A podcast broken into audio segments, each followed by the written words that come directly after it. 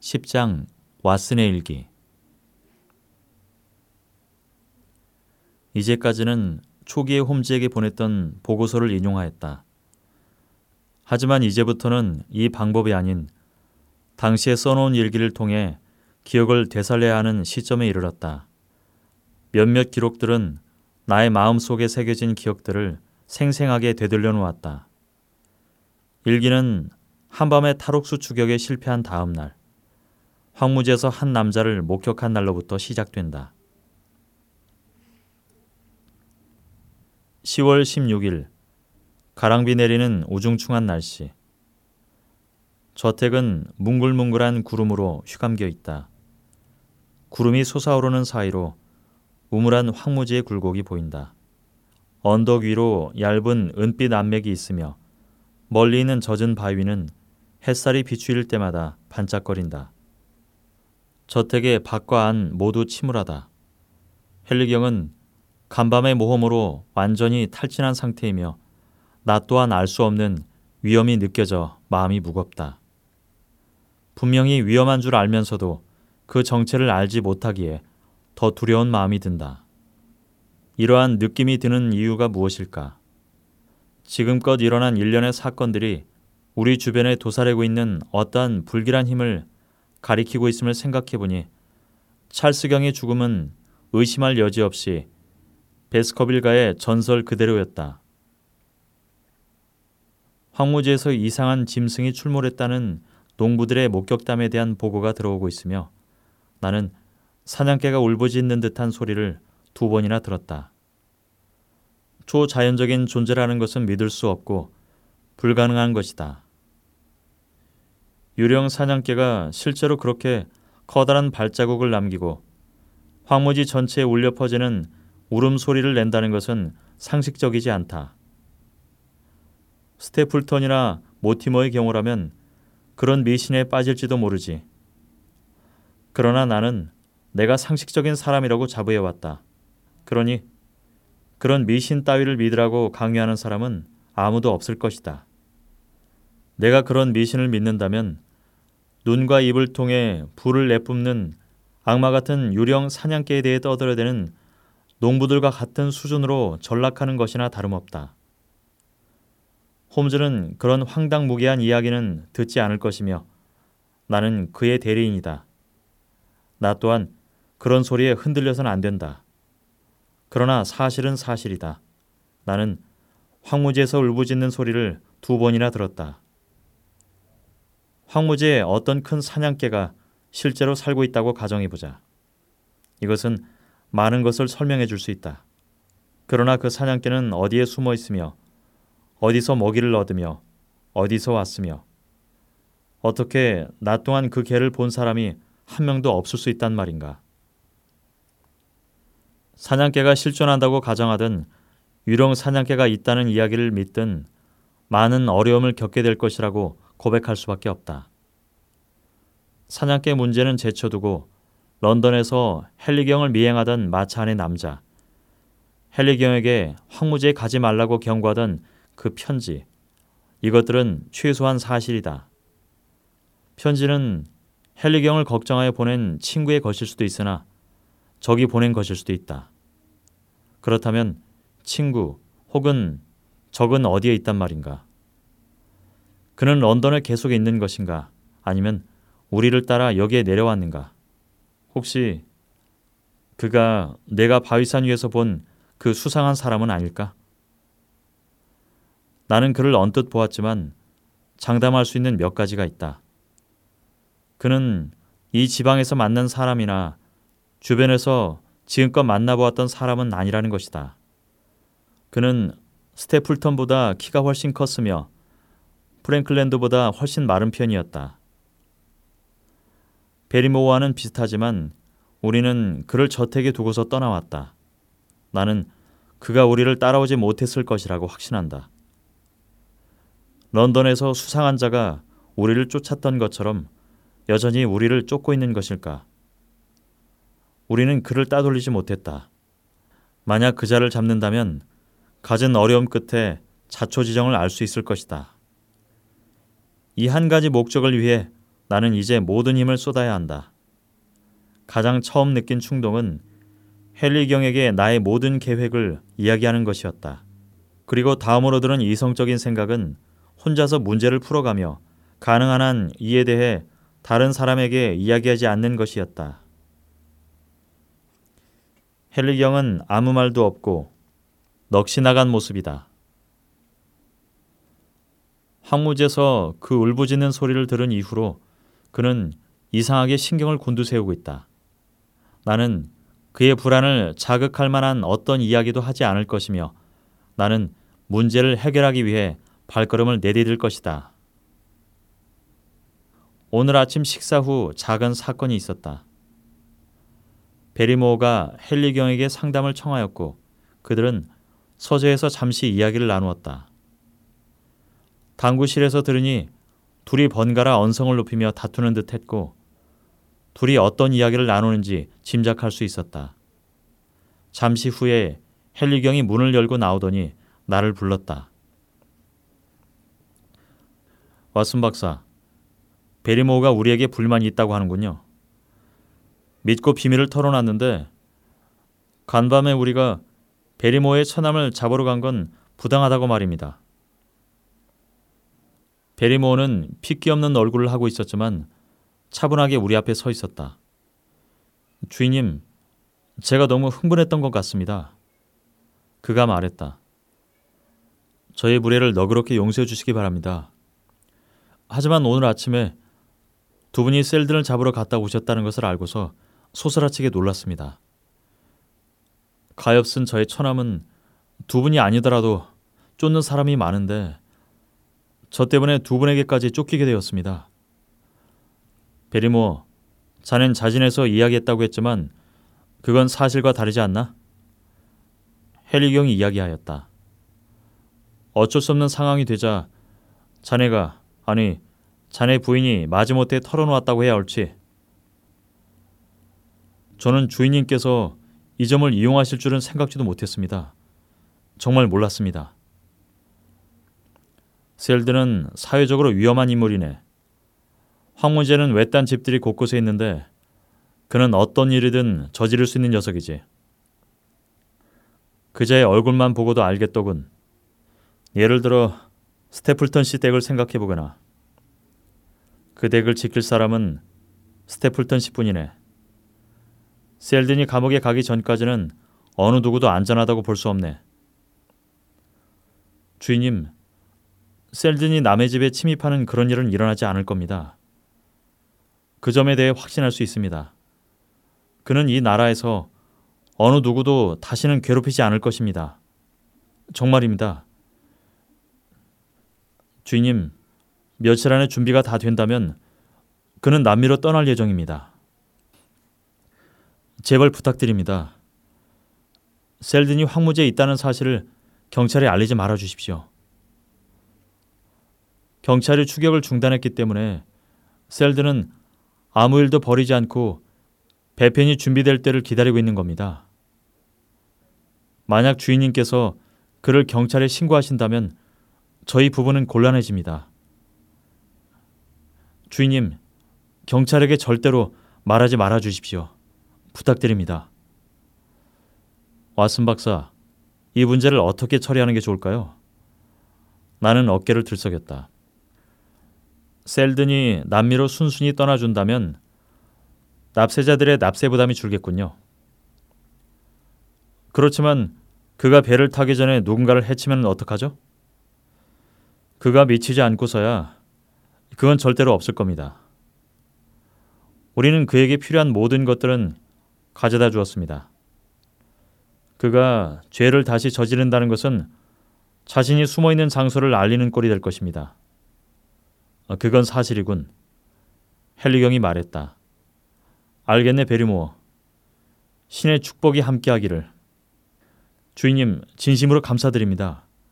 만약 셀든이 다시 감옥에 갔다면 가여운 제 부인이 괴로워하다 결국 죽었을 것입니다. 어쩌다 중지인을 숨겨주는 꼴이 됐군요. 그렇지 않은가요, 왓슨 박사? 하지만 저런 사정을 알고도 그를 경찰에 넘길 수 없는 노릇이군. 이 이야기는 이쯤에서 마무리하지. 베리모, 그만 나가보게. 감사하다는 인사를 더듬거리며 쏟아내며 돌아서던 베리모가 머뭇거리더니 돌아왔다. 주인님, 주인님께서 이토록 큰 은혜를 베풀어 주시니 저도 보답해드리고 싶습니다. 사실은 제가 알고 있는 일이 있습니다. 사실 미리 말씀드렸어야 했었지만 이 일을 안 것은 수사가 끝나고 한참 지난 뒤의 일이었습니다. 아직 이 이야기를 누구에게도 해본 적이 없습니다. 이건 찰수 주인님의 죽음에 관한 일입니다. 헬리경과 나는 깜짝 놀라 동시에 일어섰다. 찰수경이 어떻게 돌아가셨는지 알고 있다는 말인가? 주인님, 그건 아닙니다. 그것은 모릅니다. 그렇다면 무엇을 말하는 것인가? 저는 찰수 주인님이 그 시간에 왜 그 문으로 나갔는지를 알고 있습니다. 그것은 어떤 여자를 만나기 위해서였습니다. 여자를 만나러? 삼촌이 말인가? 네, 주인님. 그렇다면 그 여자의 이름은? 저는 이름은 다 모릅니다. 그렇지만 그 이름의 첫 글자를 알고 있습니다. 주인님 그것은 L, L이었습니다. 베리모, 자넨 그걸 어떻게 알았지? 사고가 일던 날 아침에 찰수 주인님 앞으로 한 통의 편지가 왔었지요. 찰수 주인님은 이 지방의 유지로 어려운 사람들을 돕는 일에 앞장섰기 때문에 하루에도 몇 통씩 도와달라는 편지를 받곤 했습니다. 그런데 그날엔 그 편지만이 배달됐어요. 그래서 편지 겉봉을 유심히 살펴보았습니다. 발신 주소가 쿰 트레이시였고 여성의 필체였습니다. 그래서 예, 저는 대수롭지 않게 생각했고 곧 잊어버렸습니다.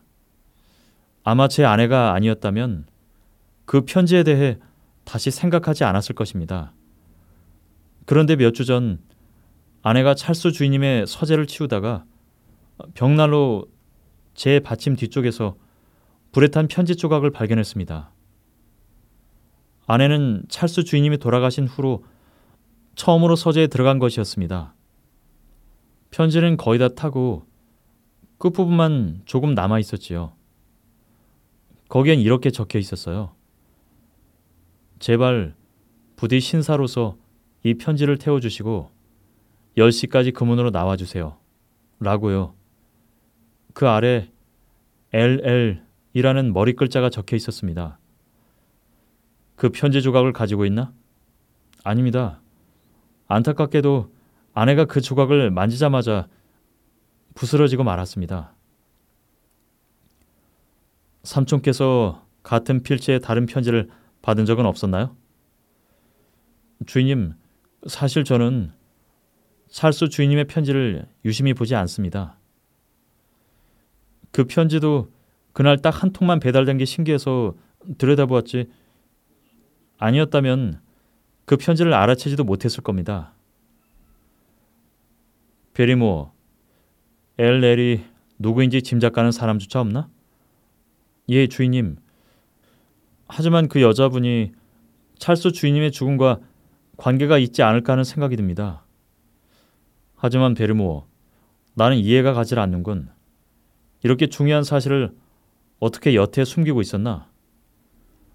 주인님, 그 편지 조각을 발견했을 때는 그 골칫덩이, 즉 셀든이 이미 이곳으로 온 후였습니다. 더욱이 우리는 찰스 주인님을 매우 좋아했습니다. 그분이 저희 부부에게 베풀어 주신 은혜를 생각한다면 당연한 일입니다. 그러나 이런 일이 드러나 봐야 우리 가엾은 주인님께 득이 될 리 없다고 생각했습니다. 여자분과 관련된 일에 대해서는 무조건 조심해야 하는 게 상책입니다. 아무리 성인군자라 하여도 말입니다. 자네는 그 편지가 삼촌의 명예를 훼손했다고 생각했다는 말인가? 네, 그렇습니다. 저는 그 일이 드러나는 것이 좋을 게 없다고 생각했습니다. 하지만 제가 주인님께 큰 은혜를 입었기 때문에 제가 하는 모든 일을 알리는 것이 도리라는 생각이 들었습니다. 알겠네 베리모. 이제 그만 가보게. 베리모가 서재에서 나가자 헨리경이 나를 돌아보며 물었다. 왓슨 박사, 방금 베리모가 한 얘기에 대해 어떻게 생각하십니까? 사태가 점점 종잡을 수 없게 되는 것 같군요. 저도 그렇게 생각합니다. 그렇지만 만약 저희가 엘레를 추적할 수만 있다면 사건의 모든 전말이 드러날 것입니다. 저희는 그 정도쯤에는 도달한 것 같습니다. 그녀를 찾을 수만 있다면 좋으련만. 그래도 사건의 열쇠를 쥐고 있는 사람이 어딘가에 있다는 것을 알고 있습니다. 이제 앞으로 어떻게 할까요? 전 당장 홈즈에게 이 사실을 알리겠습니다. 베리모의 정보는 홈즈가 찾고 있는 중요한 단서가 될 것입니다. 제 판단에 의하면 이 소식을 들으면 홈즈는 당장 여기로 내려올 것입니다. 나는 바로 내 방으로 돌아와 아침에 일어난 일에 관한 보고서를 작성했다. 홈즈는 최근 내가 보낸 전보에 짧은 답신만 보내는 모습을 보니 바쁜 것이 분명했다. 홈즈가 보낸 답장에는 내가 보낸 정보나 임무에 관해 별다른 언급은 없다. 하지만 이 정보만큼은 홈즈를 흥분시킬 게 분명하다. 그가 하루빨리 이곳에 와주면 좋겠다. 10월 17일 종일 비. 종일 비가 내렸다. 마른 담쟁이 잎들 위로 빗방울이 툭툭 떨어져 소란스러웠다. 황량하고 춥고 쉴 곳 없는 황무지 어딘가에 있을 탈옥수에 대해 생각했다. 가엾은 악마. 그가 어떤 죄를 지었든 간에 이 순간 그는 충분히 죗값을 치르고 있는 것이다. 그리고 그 사람, 이륜 마차 속의 그 얼굴, 다리 뜬 날에 서 있던 그 남자에 대해 생각해 보았다. 얼굴을 드러내지 않는 미행자, 어둠의 인간인 그도 지금 저 황무지에 있는 것일까? 저녁 때 나는 비옷을 걸치고 시커먼 형상으로 가득한 질퍽거리는 황무지에 나갔다. 빗줄기가 연신 뺨을 때리고 거센 바람이 귓가에서 윙윙댔다. 신께서 대습지로 가는 자들을 보살펴 주시길. 고지대의 굳은 지면도 오늘과 같은 날은 푹푹 꺼지는 수렁이 될 것이다. 나는 감시자가 외로이 서 있던 어두운 바위산을 찾아가 보았다. 험준한 산 정상에 서니 우울한 기분을 느낄 수 있었다. 비바람이 젓갈색 면을 적시고 있었고 구불구불 이어지는 황무지의 능선을 따라 먹구름이 소용돌이치며 피어나고 있었다. 저 멀리 왼쪽의 분지에 비안개에 휩싸인 베스커빌가의 높다란 두 개의 탑만이 우뚝 솟아 있었다. 능선 곳곳에 있는 선사시대의 돌 오두막을 제외하면 그 탑들만이 이곳에서 보이는 인간이 살고 있다는 표를 나타내주는 유일한 것이었다. 하지만 어디서도 이틀 밤 전에 보았던 고독한 사나이의 흔적을 찾을 수는 없었다. 우중 산책을 마치고 저택으로 돌아가던 길에 개가 끄는 수레를 타고 진창길을 달리는 모티머 씨를 만났다. 그는 외딴 곳에 있는 폴마이어 농가에 환자를 진찰하고 집으로 돌아가는 길이었다. 모티머 씨는 그동안 헨리 경과 나를 각별하게 챙겼고 우리를 걱정해서 거의 매일 저택을 찾아왔다. 그의 강한 권유로 나는 그의 이륜 마차를 탔고 그는 나를 집까지 태워다 주었다. 그는 자신의 애완견 스페니어를 잃어버린 자신의 속상함에 대해 이야기하였다. 개가 황무지 쪽으로 나간 이후 돌아오지 않고 있다는 것이었다. 나는 최선을 다해 그를 위로하였지만 머릿속으로 떠오르는 것은 그린펜 늪에 빠진 조랑말의 모습이었다. 모티머 씨는 어쩌면 다시는 스페니어를 만나지 못할 수도 있겠다는 생각이 들었다. 그런데 모티머 씨, 이 근방 사람들이라면 선생이 모르는 사람이 없으시죠? 비포장길을 개 수레가 덜컹거리며 달릴 때 슬며시 물어보았다. 거의 그럴 겁니다. 그럼 혹시 이름의 머리 글자가 LL인 여자분을 아시나요? 그는 잠시 생각에 잠겼다. 아니요, 없는데요. 그는 말했다. 집시나 막노동꾼들 중 모르는 몇몇을 제외하곤 농부나 상류층 중 그런 머리 글자를 가진 사람은 없습니다. 아, 잠시 생각을 해보죠. 그는 잠깐 말을 멈추었다. 로라 라이언스라는 여자가 있군요. 이름의 머리 글자가 LL이죠. 하지만 그녀는 쿰트레이시에 살고 있습니다. 그녀는 누구죠? 나는 물었다. 프랭클랜드 씨의 따님이죠. 뭐라고요? 그 괴짜 영감 프랭클랜드의 딸이란 말입니까? 맞습니다. 그녀는 황무지에 그림을 그리러 왔던 화가 라이언스와 사랑에 빠져 결혼했지요. 하지만 라이언스는 질이 좋지 않은 자로 결혼한 지 얼마 되지 않아 그녀를 버렸어요. 소문에는 어느 한쪽만 잘못하여 그런 건 아니라고 하지만 프랭클랜드 씨는 본인의 허락 없이 결혼한 것과 그 외 몇 가지 이유로 딸과 의절했어요. 그래서 그녀는 아주 힘들게 지내고 있죠. 그러면 그녀는 어떻게 생계를 유지하고 있나요? 내가 보기엔 아마도 프랭클랜드 씨가 약간의 돈을 준 것 같습니다만 알다시피 프랭클랜드 씨도 자신의 사정으로 인해 경제적 어려움을 겪고 있는 터라 제대로 도와줄 수 없었을 겁니다. 여자가 어떤 잘못을 했든 간에 아무 희망 없이 살도록 할 수 있겠습니까? 그녀의 사정이 알려지자 스테플턴이 돕고 찰스 경도 도왔지요. 큰 도움은 아니지만 저도 그녀에게 타자 치는 일을 알선해 줬지요. 모티머 씨는 내가 그녀에 대해 묻는 까닭을 궁금해했다. 하지만 나는 그의 호기심을 적당히 잠재우며 많은 이야기를 하는 것을 피했다. 제3자에게 우리의 비밀을 털어놓을 이유가 없었기 때문이다. 나는 내일 아침에 쿰트레이시에 갈 계획이다. 모호한 평판을 지닌 로라 라이언스 부인을 만난다면 이 알 수 없는 일련의 사건들 중 한 가지는 확실히 밝힐 수 있을 것이다. 나는 슬슬 간교한 뱀의 지혜를 익혀가고 있는 게 분명하다. 모티머 씨가 캐묻기 시작하자마자 그에게 프랭클랜드 씨의 두개골 유형은 어떠냐는 질문을 던져 저택에 돌아올 때까지 골상학에 관한 이야기만 했던 것이다. 홈즈와 버서로 살아온 세월이 헛되지 않았다는 생각이 들었다. 비바람이 몰아치는 이상한 날씨였지만 내가 기록할 만한 한 가지 사건이 생겼다. 방금 전 베리모어와 나눈 대화에서 내가 적시에 비장의 카드로 쓸 수 있을 법한 이야기를 듣게 된 것이었다. 모티머는 저녁 식사를 함께한 후 헬리경과 카드놀이를 하였다. 그때 베리모어가 서재로 커피를 내왔고 나는 그에게 몇 가지 질문을 하였다. 자네의 소중한 처남은 남미로 떠났나? 아니면 아직도 황무지에 있는 것인가? 저도 잘 모르겠습니다, 박사님.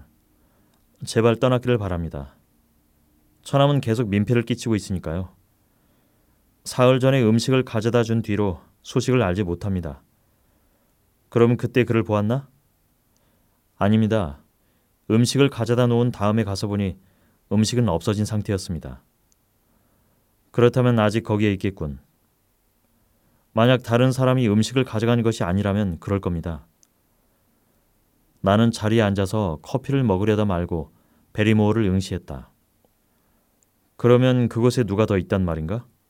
예, 박사님. 황무제 사는 또 다른 사람이 있답니다. 그를 직접 보았나? 아닙니다, 박사님. 그런데 그걸 어떻게 알고 있는 것인가? 한 일주일 전쯤에 처남이 말해 주었습니다. 어떤 남자도 그곳에 은신하고 있다고 말입니다. 하지만 제 느낌으로 보기에 그는 범죄자는 아닌 것 같습니다. 왓슨 박사님, 저는 이런 것이 싫습니다. 솔직하게 말씀드리자면 저는 정말 싫습니다. 베리모어는 갑자기 격분하에 말했다.